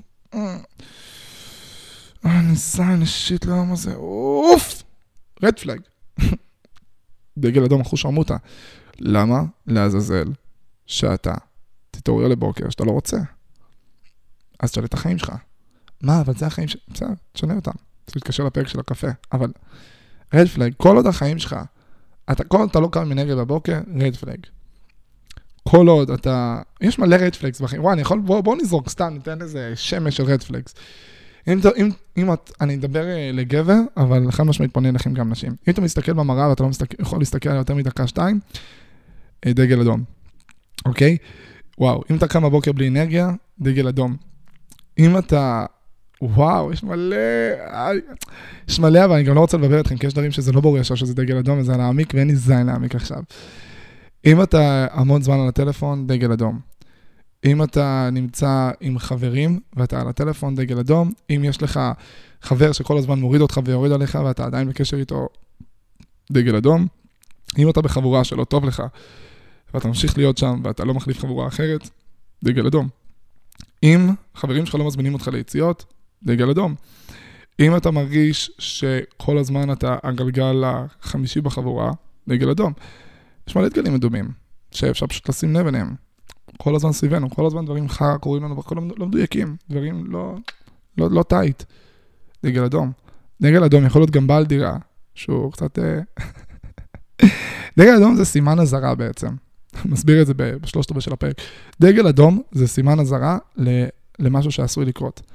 זאת אומרת, שאם עכשיו אה, אתה רוצה לשכור דירה ואתה הולך ורואה את הדירה הזאת עם אנשים, ואז אתה מדבר עם בעל הדירה, ואז הוא מבקש ממך אה, שלושה ערבים, ארבעה חודשים של, אה, של שכירות מראש, ובנוסף, מחתים אותך על איזשהו חוזה דרקוני, שאומר שאם יש תקלה וזה וזה, לא משנה כמה המחיר אטרקטיבי, זה דגל אדום, זה שבעל הדירה הולך לחרבן עליך. אם אתה מתקשר לבעל הדירה וכשהוא מנסה להשכיר את הנכס, ואתה בא לשכור אותו, אתה מנסה להשכיר, ואתה, הוא, הוא בעמדת נחיתות, הוא מנסה למכור משהו כרגע, אתה בא לקנות חברתית, הוא אמור להתחנף אליך כרגע. אם בתוך המעמד הזה שהוא אמור להתחנף אליך, הוא מחרבן עליך, הוא אומר לך, טוב, אתה רוצה, כאילו מדבר אליך מגעיל, אז מה יקרה כשהוא לא יצטרך אותך? מה יקרה אחרי שחתמת? דגל אדום. יש כל כך הרבה דגלים אדומים. אתה מגיע, בוס, עבודה, וואו, עבודה זה דגלים אדומים, אחוז שרמוטה. אחוז שרמוטה דגלים אדומים. אפילו מדבר בין יחס של בוס אה, מול אה, עובד עובד ברמה הפלירטוטית או whatever. נדבר על red flags ברמת, ה... ברמת הדרישות, ברמת ה... כאילו, אתם מגיעים לעבודה, אתם ברעיון עבודה, ואז הבוס שואל אתכם שאלה, סטייל כאילו, שאתם מבינים שהבן אדם מצפה שתעבדו עוד שמונה בערב. ד... כאילו. והגדרת תפקיד היא עד חמש. וואלה, יש פה דגל אדום. יש פה דגל... מלא שיט כזה או אחר שאנחנו לא מודעים אליו, כי אנחנו לא ערניים מספיק. אתם יודעים מתי רד פלגס קורים? אמרתי את זה בצורה עקיפה מקודם, אני אגיד לכם את זה בצורה שהכי תבינו את זה. מתי שאתם נמצאים בתוך סיטואציה שאתם ממש רוצים משהו, ואז אתם עיוורים למה שקורה. לכן להיות שיתופים, החברים, הסביבה שלכם, לגבי החיים שלכם, לגבי הדברים שקורים, לגבי הרגשות שלכם, זה הדרך הכי טובה לשים לב לכל הרד פלגס. כי אז מה קורה? אתם בתוך סיטואציה, אתם מרגישים משהו, עובר עליכם משהו, מדהים. אבל יש חבר שאומר לכם, הופה, הופה, הופה, הופה. יש... Uh, עמודי אינסטגרם של אה, וידואים של כל מיני אה, זוגות או אנשים באוניברסיטה או בצבא, וזה מקסים לראות שכאילו אנשים מפרסמים איזה וידוי על מערכת יחסים או התלבטויות או דברים וזה וזה, ואז פשוט, זה מדהים לראות את זה, שפשוט מישהו מגיב כזה בהכי כאילו, או מישהו שלח את פוסט, כזה, אני יוצאת עם מישהו, ואז הוא רואה שיש לי ידיד ממש טוב, ואומר לי, לא, זה סיטואציה של דגל אדום אחוז שרמוטה, ואז פשוט כולם מגיבים לה, דגל אדום, אחותי תברכי, אחותי תעשי ואחותי. וזה מדהים, כי כאילו מה היא עשתה? כולה שני שלבים, אחד להיות מודעת, שתיים לשתף את זה. ודרך הדבר הזה היא קיבלה מראה. תשתפו. קודם כל, אל תפחדו שאם תהיו מודעים תצטרכו לפעול ישר, כי אז זה יגביל אתכם מלזוז, אבל תשתפו, ברגע שתשתפו אתם תקבלו מראה אחוז שרמוטה. אני כרגע באמצע לייב, תוך כדי שאתם שומעים את הפודקאסט הזה, אם אתם שומעים אותו ביום שלישי. מה אני מתכנן לעשות בלייב? מה אני אשתף על החיים האישיים שלי? כזה נעמיק בזה? אז אני אגיד לכם, אני כאילו, אני נדבר קצת על אסטרטגיה, בואו נדבר קצת על אסטרטגיה, מה קרה? מה, מה, מה, מה, מה אתם צועקים? די, קחו נשימה עמוקה. ואל תוציאו, תשארו איתה, סתם תוציאו, תוציאו, תשמרו על עצמכם. אני מתכנן, אני אגיד לכם מה, מה מעניין, אוקיי? אני, אין לי מעצורים. מבחינה חברתית, אין לזה משהו שמביך אותי, מוזר לי, קרינג' לי, להפך, אני אוהב לעשות דברים אה, שהם לא קונבנציונליים מבחינה חברתית. אני חשבתי, אני אעשה לייב מהבוקר עד הלילה, שאני אעשה בו דברים ממש מגניבים או הזויים, שכאילו מה שאני אעשה בתוך הלייב עצמו, כאילו הפעולות עצמן לא באמת יקדמו כל כך את הסינגל. יביאו לו במקרה הקיצוני עוד אה, 5,000 צפיות ועוד אה, 500 עד 2,000 אנשים שמאזינים לו דרך התעסקות מהבוקר עד הלילה בסינגל. בכלל, הרבע הראשון של היום לא, לא התקשר לדבר עם אנשים בכלל, זה שהסינגל יוצא, אלא פשוט ההיכרות שלי עם הסינגל. ה boost האמיתי שיקרה, יהיה מעצם זה שאני מתעד את זה, את הסיטואציה. זה הולך להיות בלייב, ואז אנשים הולכים לראות אותי אעשה דברים משוגעים. אני אביא לכם ספוילר, למרות שהפרק הזה יוצא נראה לי באיך שאני אעשה את זה, אבל לא משנה. אני, נניח, סתם דוגמה, הולך לקחת רמקול עם השיר פרימיטיבי, להחזיק אותו ככה, ופשוט ללכת עם הרמקול ברחבי תל אביב, ווואי, זה כזה מצחיק. אני הולך ככה עם הרמקול ברחבי תל אביב, ואני פשוט אומר, אה, אם יש לי מיקרופון אפילו, אני אומר, אה, ענבל ביבי הוציאה שיר, לכו תשמעו, ענבל ביבי הוציאה שיר, לכו תשמעו. עכשיו, כמה אנשים זה ישפיע? במשך, נניח והייתי עושה את זה שלוש שעות, כמה אנשים זה יגרום להם לשמוע את השיר ולהעמיק ולחפש אותו? 100? 200? גג? חנוק? חם. הלכתי למקומות המוניים וזה תפס את התשומת לב של האנשים והם באו ועשו שז"ם 500? אבל אם אני אעשה את זה שלוש שעות, במצטבר בלייב הזה, ייכנסו וייצאו עשרת אלפים אנשים שיתלהבו מזה. יש מצב שאפילו תקשורתית יראו את זה ויתלהבו ויפרסמו את זה לאנשים. ואנשים יצלמו אותי ויעבירו לחברים ויגידו, מי זה המשוגע הזה שמקדם סינגל בכלל של מישהי אחרת, שבכלל לא מנהל שלה ולא... מה? והדבר הזה, שמה ויראליות. יצירתיות. המון פעמים אנחנו מונעים מאיתנו לעשות מלא דברים מיוחדים כי אנחנו לא מרפים. תרפו, ממש, ואז לאט לאט דברים יבואו אליכם מבחינת רעיונות. אל תחשבו בצורה בנאלית, נסו תמיד לחשוב. אני אביא לכם דוגמה. שימו לב לכל מיני דרכים מעניינות, אוקיי? סינגל יוצא. איפה אתם, תחשבו ברמה הראשונית, איפה אתם שומעים שירים? בחתונות. אה? לא חשבתם על זה. במספרה. בחדרי כושר. במקומות אה, של אוכל, של כאילו כזה ששמים מוזיקה ברקע. בברים. במסיבות, מן הסתם. ואז אתם אומרים, אוקיי, מי אחראי על המוזיקה בכל אחד מהמקומות האלה שם? די-ג'אים, בעל המסעדה, mm, ואז אתה מסתכל, אתה אומר, רגע, אם אני אלך ונדבר עם 200 כאלו, ואני אגרום להם להכניס את השיר שלי לפלייליסט, ואני אגרום להם לאהוב את השיר הזה, ל-200 אנשים כאלו, הם ישמיעו אותו, בלי לשים לב, כי זה ייכנס לפלייליסט 3-4 פעמים ביום, ואם הם ישמיעו את זה 3-4 פעמים ביום ל-10, 20, 50 אנשים שנמצאים שם, שאני לא מדבר על חתונה שזה 400 איש, זה יפיץ את זה, וזה כבר פסיבי קורה. אז אתם מבינים, יש מלא דרכים יצירתיות לקדם דברים. ואני מרגיש שרוב האנשים שעושים פעולות, הם לא באמת חושבים על, ה, על האסטרטגיה לעומק. אגב, אם כבר, אני כבר פתחתי את הנושא הזה. הרבה פעמים כשאנשים מחוברים לצד האומנותי שלהם, שהם ממש מחוברים למה שהם עושים ומתרגשים ממנו, הם uh, כל כך עסוקים ברגש שלהם ובאומנות, שהם כזה לא מבינים שצריך גם אוזניים. למה צריך אוזניים? כי צריך להתפרנס. אם לא יהיו אוזניים... אם עכשיו נעשה את הפודקאסט הכי מעניין בעולם, שהייעוד של הפודקאסט זה שאנשים יקנו כרטיסים להופעה שלי, ואז דרך זה זה יתגלגל ועוד אנשים ועוד אנשים יבואו. הפודקאסט יכול להיות הכי מעניין, הכי מעמיק, הכי כאילו פוקח עיניים בעולם. אממה, אממה, חבריי היקרים והאהובים, אם לא ישמעו אותו 20 אנשים שיתחילו לדבר עליו, אפילו 200 אנשים שיתחילו לדבר עליו ולהזיז אותו, אפשר לגנוז אותו. מה, מה עשית עם הפודקאסט? כאילו, מה המהות? כן, אז עשית את זה בשבילך, בשביל 20 אנשים, המטרה הייתה הרי להגיע לעשרות אלפים שיאזינו לפוסט, לפודקאסט הזה. איך אתה עושה את זה? אז חובה שיהיה את ה boost הראשוני. חובה, חובה, חובה. אז יש כל מיני דרכים שעושים את זה, שמים פרסומות וזה, ועניינים ובלאגנים, וכאילו חלאס. זה היה רלוונטי לפני 3, 5, 7 שנים. יש מלא דרכים יצירתיות, ואני מרגיש שאף אחד לא גירד, לא התחיל לגרד בכלל את הדרכים, או את הכיוונים, או את ה... וואי, תוך שאני מדבר, הרי יום יום שני, שוב, בצהריים כזה, שעה נראה לי איזה 12. וכאילו עולים תוך כדי הלייב, אני לא אעשה לכם ספוילרים על מלא רעיונות למחר, עדיין לא סגרתי לו"ז למחר, בכלל. כאילו מחר אני אמור לעשות לייב מאיזה 10-11 בבוקר עד איזה 1 בלילה אפילו. נשבע לכם, אולי אפילו 11 בלילה, כי זה מלא שעות. אין לי מושג איך היום הולך להיראות. יש לי כמה כיוונים ודברים. ישבתי עם ענבל איזה 4 שעות על רעיונות, אני עדיין לא יודע איך זה יהיה, אין לי מושג. אני כאילו צריך ממש לשבת ולהיסגר על זה. עמק, יש לי מלא משימות להיום. איך אני אספיק את הכל, אני רק אסיים את הפודקאסט ואקפל פה באזור אחת, אחת וחצי. עד שאני אסיים, וואי וואי, אז אני, טוב, טוב. מה, אני מדבר על הלו"ז שלי של היום בפודקאסט? כן? וואו, אני...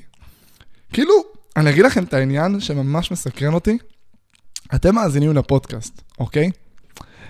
עד כמה הייתם רוצים לשמוע את הס... עכשיו, הגיוני, כי כאילו אני מבין את ה vibe, עד כמה אתם מרגישים שאתם לומדים, או מעניין אתכם, או שזה משאיר אתכם כאן לשמוע סיפורים או דברים על החיים האישיים שלי, לעומת לשמוע פשוט רק דברים as is. כאילו, מה החשיבות של החוויה שלי בתוך נושאים מסוימים? כי זה מעניין. אתם מבינים מה אני אומר? אשכרה, באתי לעשות פרק על מערכת יחסים פתוחה.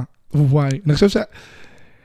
נניח נושאים כאלה, שהם כאילו ממש טאבו, כמו לדפוק, אה, לא יודע, כל נושא שהוא טאבו, כמו עכשיו לעשות אה, פרק על אה, צבא, על להפוך את הצבא לצבא מקצועי ועל מה זה יושב. דיברתי על זה איזה דקה בפרק של בית כלא. אני מרגיש שכאילו הפרק הזה דרוש תהליך הרבה יותר עמוק שאנשים יעברו, כאילו שהוא יותר משעה. אני אומר לעצמי, בפרקים כאלה, כאילו אם אני רוצה כן לעשות פרקים כאלה, ולכתוב כזה מראש כדי שאני אצליח להעביר אתכם את התהליך המחשבתי כדי להגיע לנקודות, כי אם אני אומר, מה אכפת לכם שבת הזוג שלכם תהיה עם מישהו אחר, אתם תסגרו את הפודקאסט ותגידו, מה, מה הוא רוצה? מה את רוצה? כאילו, מה, מה, מה יש לך? תעזוב אותי.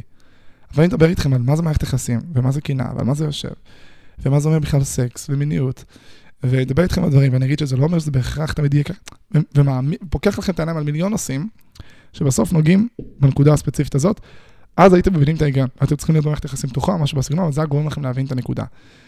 אה, וזה מעניין. ואני הרבה פעמים מרגיש שכאילו בא לי לעשות את זה איתכם באיזה פרקים, אבל אני מרגיש שהתהליך שאני צריך להעביר בנקודה הזאת כדי לדבר על הנושא ולגעת בו, מה זה ארוך, ומה זה מעמיק, ומה זה לא בא לי עכשיו... אה, אני אעשה את זה. נראה לי בפרקים אה, הדו-ספרתיים, 13, 15, 17, אני אתחיל לקחת נושאים יותר נפיצים. מה נגיד, מה נאמר? דגלים אדומים. נראה לי שמה שאני הכי הייתי רוצה שתיקחו מהפרק הזה, יש מלא דברים שהייתי רוצה שתיקחו מהפרק הזה בצורה ישירה או עקיפה, אבל תכלס את העניין הזה שהדרך הכי טובה לראות דברים ב zoom out, אם נניח את יוצאת עם גבר פרימיטיבי, אתה יוצא עם אישה רעילה, או כל fucking דבר, בוס רעיל, בעל דירה רעיל, אל תפחדו להיות מודעים לדברים שקורים לכם בחיים. והדרך הכי טובה לא לפחד, זה לא ציווי, אל תפחדו, אני מביא לכם ממש כלי. פשוט תחליטו שלא משנה מה אתם מבינים וכמה רעיל מה שקורה לכם בחיים כרגע, אתם לא חייבים לשנות אותו עכשיו, אתם לא חייבים לשנות אותו בכלל. אבל בואו נהיה מודעים, בואו לפחות נדע מה קורה בחיים שלי. ברגע שאתם מודעים למה קורה בחיים שלכם, קיבלתם חוד של מחט, בסיס לזה שמתישהו החיים שלכם יכולים להיות טובים יותר. תהיו מודעים. רע לכם בצבא, רע לכם בתואר, רע לכם בעבודה, רע לכם בזוגיות, רע לכם עם החברים. אל תפחדו להבין שרע לכם. כי זה מפחיד להגיד, וואי, עכשיו אני יודע שרע לי ואני כבר לא מתחיל בזה. לא, הכל טוב. ותבינו שזה בסדר להיות במקום שרע לכם. זה בסדר. כי אתם לא תשארו בו לנצח. בן אדם שמבין שרע לו במקום מסוים, ימצא את הדרך להימלט. ייקח לו זמן, אבל נמצא את הדרך. אם הוא נמצא בהדחקה לזה שרע לו, הסיכוי שהוא יקום וילך, פשוט, אפשר להגיד שהוא אפסי. אלא אם כן ממש מישהו ימשוך אותו מהאוזן, וזה גם כפייה, ואנחנו נגד כפייה. אנחנו בעד כפייה, אנחנו נגד כפייה. הרבה שואלים אותי, אגב, על המאמרים שדיברתי בפרק הראשון, אחרי זה כתבתי אה, איזה 100 מאמרים, שמתוכם 30 מתוכם ערכתי והעליתי אותם לאינטרנט, אז תדעו שאם אתם רוצים למצוא אותם, זה פשוט לכתוב את השם שלי, I am רפאל, כאילו השם של כל, איפה שאני ברשתות, נקודה קום. imrafael.com, יש שם איזה 30 מאמרים על כל מיני נושאים. אתם יודעים, אם יש לכם שאלות או דברים, או דברים שאמרתי בפודקאסט, בא לכם לדבר או לשתף, או להתייעץ איתי על כל דבר, תשלחו לי אותם באינסטגרם. אה, כיום אני קצת יותר קצר, כי יש לי שוב איזה שניים, שלושה לייבים שאני מתכנן לעשות בשבוע, ואת הפרק של הפודקאסט, ולערוך מיליון דברים מתוך הלייב ומתוך הפודקאסט, ועוד תוכניות אחרות שאני אעשה, ואני רוצה לפתוח קופות, מיליון דברים שעל הראש. אני פחות מוצא זמן לענות, אבל לוקח לי גג יומיים שלושה להגיע לכל אה, הודעה שמגיעה אליי. מה עושים אנשים 50 אלף עוקבים? הם פשוט מה, מסמנים לייק הודעות? איך, איך אפשר איך אפשר, וואו, איך אפשר לענות ולעזור כל כך הרבה אנשים? זה... אני צריך מתישהו לפתור את זה. יואו, מעניין. האמת שאני מת, אה, ממש ממש אה, מתרגש מהלייב מחר, אתם יודעים? כאילו, מהלייב היום. תשמעו, זה... זה הזוי שאתה חושב על משהו בגיל 15, והוא חשוב לך, ואתה חושב עליו כל הזמן, והוא בסוף קורה. אני כאילו שנים רציתי להיות בעמדה שאני רוצה לעזור לאנשים, ושאנשים יפנו אליי ואני אוכל לעזור להם. שנים רציתי להעביר את הגישה שלי הלאה, שנים רציתי לעשות uh, בית זונות אחד ענק מכל דבר שאמור להיות רשמי או סמכותי. שנים רציתי ליצור תוכן, אבל בצורה אחרת. והמון המון שנים רציתי לקחת מישהי שהיא... אני מאוד מאוד מאמין במה שהיא עושה, ועשיתי את זה עם ליאה, ועכשיו לעשות את זה עם מישהי שממש חשבתי את זה כלפיה בגיל 15. ואני בא להגיד לכם משהו ממש חשוב בנקודה הזאת ובנושא הזה. אני חושב שעם זה אני אסכם. הופה, פעם ראשונה, נראה לי אני הולך להגיד בפרק מתי אני הולך לסיים. איזה מצחיק אם זה טרול, ואז אני אסיים, ואז פשוט אמשיך לדבר. אני גרוע בסיומות. אוקיי, סבבה, אני אגיד לכם. כשיש לכם משהו שאתם רוצים לעשות, והוא חשוב לכם, והוא יקר ללבכם, פשוט תהיו מודעים אליו. אל תיתנו לו לשקוע ולהישכח. תהיו מודעים אליו. גם אם זה חלום שנראה לכם רחוק, תהיו מודעים אליו. גם אם אתם רוצים להיות fucking אסטרונאוטים, תהיו מודעים אליו. החיים יובילו אתכם לשם. לא פסיבית, אתם אקטיבית תעשו פעולות, כי אין ניסים לצערי כרגע בעולם, אבל זה יקרה מהסיבה מאוד מאוד פשוטה. אתה מודע למה אתה רוצה להיות, אתה, את מודעת לאן את רוצה להגיע, וכשאתם מודעים לדברים האלה, אתם כזה, אוקיי, המוח שלכם פשוט יגזור פעולות אחת אחרי השנייה. בן אדם רוצה להיות שחקן, אז כל פעם שהוא רואה משהו שקשור למשחק בטלוויזיה, הוא יתעניין. שהוא יראה איזה פוסט שקשור לזה, הוא יעשה לייק, הוא ידבר. הוא רואה קורס משחק ופתאום יתפלל לו זמן, הוא ילך לשם. משהו יזוז בו. אל תפחדו לחלום, ובטח שאל תפחדו לחלום גם בענק. אני בן 23 בואכה 4, ואני כרגע, כשאתם שומעים את הפודקאסט, אם אתם שומעים אותו ביום שהוא יצא, אני כרגע מגשים חלום שלי מגיל 15. ואני מגשים חלומות שלי כיום, מגיל 17 ו-13 ו-19 ו-22. אל תפחדו לחלום, גם אם זה בענק, אתם תגשימו את החלומות שלכם, גם אם זה יקרה בגיל 50 או 70, וגם אם זה יקרה בצורה אחרת, וגם אם החלומות שלכם קצת ישתנו, או יקבלו צורה או זווית אחרת. אבל אתם תגשימו אותם, כי אתם תהיו מודעים אליהם. וזה בדיוק הנקודה שמתקשרת גם ל-red flags. תהיו מודעים. אל תפחדו מהכאב של להיות מודעים, שימו לב, למשהו רעיל שקורה לכם בחיים, כי זה כואב להיות מודע ולא לשנות. תגידו, אני לא חייב לשנות, ובאותה מידה אל תפחדו לחלום בענק ולהיות מודעים לדברים שאתם רוצים לעשות או להגשים, ולהבין שזה לא יקרה היום. אני בטוח שיש מלא אנשים שרוצים להיות זמרים, שחקנים, אה, סטארט-אפיסטים, לא משנה מה, שמאזינים לפרקים שלי, של הפודקאסט, והם אפילו לא אומרים בקול שהם רוצים להיות אחד מהדברים האלה. כי הם מבינים שאין סיכוי, ועדיף להם להדחיק את הרגש הזה ואת הרצונות האלה, שזה פדיחה, זה מוזר, הם לא משנה כל אחד וסיבותיו. השלב הראשון, לכל דבר, זה להגיד בקול, אני רוצה X. פסיק, גם אם זה לא יקרה כרגע, אבל אני רוצה להגיד שאני רוצה X. ברגע שאתם אומרים את זה בקול, אני מבטיח לכם, משהו בחיים שלכם יזוז, משהו בחיים שלכם ישתנה, ואז, רק אז, באמת, התת מודע שלכם והגוף שלכם וכל כל ביטוי שתרצו להגיד, ימשוך אתכם לשם. אם uh, מישהו פה מאמין באלוהים, אז שאלוהים יוביל אותך לשם. כל אחד וה, והדבר שלו. אתם לא מבינים כמה הדבר הזה קריטי. בבקשה מכם, קחו את הפרק הזה, גם את ה-red flags וגם את הנקודה הזאת שאמרתי עכשיו, ופשוט אל תפחדו להיות מודעים לדברים, בשום צורה, מבטיח לכם שזה ישנה לכם את החיים. וזהו, אני עכשיו עסוק בלהגשים את החלום שלי, תוך כדי שאתם שומעים את הפרק, אתם שומעים אותו ביום שלישי. אם אתם שומעים אותו אחר כך, אתם יכולים לראות בדיעבד מה היה, מה קרה, איך קרה. מעניין איך ילך, וואי, זה מגניב. אני הקלטתי אגב עוד פרק לפני איזה יומיים, שיהיה לפרק של שבוע אחר כך, כי כאילו אומר לעצמי, כוס עמק, יש לי שניים, שלושה לייבים, ממצב שעשיתי את הלייב של חנן, ואז חודש וחצי אחרי זה נעשה לייב, למצב של שניים, שלושה לייבים בשבוע, ואני מחפש שהם יהיו לייבים גדולים, אוקיי? לייבים כאילו... פסיכופטים, כאילו דברים עם משמעות. עכשיו, זה לא יהיה בהכרח תמיד אה, משהו 14 שעות ברצף, אבל זה עדיין לייבים עם משמעות, לא סתם אני פשוט מדבר מול מצלמה. אה,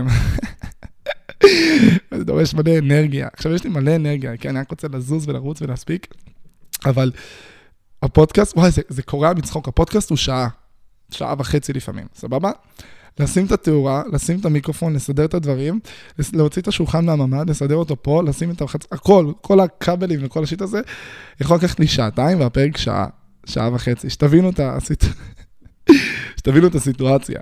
זה, אז זה דורש ממני זמן, כאילו פרק של שעה, שעה וחצי, זה דורש ממני איזה ארבע שעות, אבל לא דורש, וואי, זה ענק, זה ענק, תתמכו בזה, אני לא מכין כלום לפרק, חוץ מנושא כללי שאני חושב עליו תוך כדי שאני מקים את הדברים, איזה נושא אני רוצה לבחור. ההכנה שלי העיקרית לפרק זה פשוט fucking להקים את התאורה ואת כל ה shit הזה פה. זה הזוי. אז כן, אז הקלטתי גם את הפרק של שבוע הבא, הוא מוכן, מה שאומר שבכל רגע פנוי שיש לי, אני הולך לערוך. אה, אגב, הופה, בואו נעשה את הפלטפורמה. אם יש לכם חברים, או שאתם, שאוהבים את מה שאני עושה, ורוצים לקחת חלק, או לא יודע, להצטרף אליי או ללמוד ממני דברים, ובא להם לערוך, והם צלמי וידאו, או whatever, כל דבר, תשלחו לי הודעה באינסטגרם, דברו איתי, אין לי איך לשלם לכם, כרגע, בכלל. עוד איזה חודש אני פותח קופות פעם ראשונה, ואני מאמין שתוך שלושה חודשים אני אגיע למצב שתהיה הכנסה יציבה של אה, יפה, שממנה אני אוכל לשלם. אבל אם מישהו בכללי, בקטע שממש מאמין במה שאני עושה ורוצה להצטרף ולהיות חלק מהצוות ולגדול יחד איתי, אפילו, לא יודע, בשביל חשיפה, בשביל מה שהוא רוצה, דברו איתי. גם אורחים, גם צלמים, הכל, כל דבר, תשלחו לי הודעה, צלמי וידאו, בעיקר, זה יכול להיות אדיר. וואי, אם יהיה לי עורך, אבל עורך שאני על זה, שאומר כאילו, אני רוצה להיות חלק מהמערך, מה שצריך, אין לכם מושג כמה זמן הדבר הזה יפנה לי, וכמה עוד תכנים אני אוכל לעשות וליצור, ויהיה פה שיגעון. אחת המטרות לרבעון הזה, יולי, אוגוסט, ספטמבר, זה למצוא עורך. אבל אחד שרץ איתי, עורך וצלם וידאו. יש לי רעיון מטורף ללייב שאני הולך לעשות שבוע הבא, מה זה רעיון? כבר קורה, עוד אה, תשעה ימים הולך לקרות, אני צריך עליו צלם וידאו, אז כאילו, לרביעי הבא. אז אה, דברו איתי, מה? וואי, פעם ראשונה משתמש בפודקאסט כדי לפרסם ידיעה או משהו כזה, איזה כיף. אז עוד, נראה לי עוד שבוע, שבועיים, כן. אה, בפרק הבא שאני אקליט, נראה לי כבר אפרסם את ההופעה שלי, כי פרק הבא, כבר הקלטתי אותו. יואו, ופרק שיהיה שבוע אחרי זה, כבר זה יהיה עוד שבועיים. ובטוח אני כבר אה, אדבר עם, לא יודע, בית ציוני אמריקה או משהו, ואני אפתח, וואי, אשכרה, איזה מרגש. פעם הבאה אתם מבינים ש... יואו, שאני אקליט, הולך לפתוח קופות. אתם מבינים? זה גם משהו שרציתי כשהייתי צעיר. אני רוצה לדבר על במה ולהעביר את הגישה שלי, הנה, הולך לפתוח קופות, ואני אעשה לייבים שקשורים לזה, וזה יהיה משוגע, ואנשים יבואו ויהיה כיף. על, אה, או, או, או, או, או, נקודה חשובה, אגב, זה כבר מתקשר למה שאני אעשה עם ענבל. אל תפחדו לצאת פראיירים בחיים האלו. אל תפחדו, אתם לא מבינים כמה איך אתם מקבלים מלתת ולעזור ולהעניק לאנשים. אני דרך זה שעזרתי לליאב כל השמונה חודשים שניהלתי אותה, והייתי איתה ביחד בזמן הזה ועזרתי לה בהכל. אני קיבלתי מראה מטורפת לחיים שלי במיליון דברים, ובזכות הדבר הזה בין היתר אני נמצא במקום שאני נמצא בו היום. אל תפחדו לעזור לאנשים, תעזרו, תהיו נדיבים, תפתחו את הלב, תהיו הכי טובים והכי מקסימים שיכולים להיות, באמת, תבואו עם הכוונות הכי טובות שיש. אין לכם מושג כמה הדבר הזה יפיץ אור וייתן לכם הרבה יותר בחזרה ממה שנדמה לכם בחיים האלו. שימו לב, מה שאני הולך לעשות במשך יום שלם זה לקדם סינגל של מישהי שפיזית לא ראיתי אותה עד לפני יומיים, לפי הזמן של הפרק עלה, שלושה ימים, אוקיי? אני לא מנהל שלה, אני לא קשור אליה, אני לא מקבל איזה אחוזים, זה לא מעניין אותי בשום צורה, אני רק רוצה לעזור. אתם לא מבינים כמה לחיות בצורה הזאת יעשה לכם את החיים הרבה יותר מאושרים, יביא לכם הרבה הרבה יותר מתנות והרבה יותר כיף, ירחיב לכם את המעגלים וייתן לכם בין היתר להרגיש הרבה הרבה הרבה יותר קרובים לעצמכם, הרבה יותר, הרבה, הרבה פחות מגננות, הרבה פחות אגו. יאללה, מספיק, זה היה, זה היה יפה. מעניין, פודקאסט בצורה אחרת. יאללה, סיימתי להיום.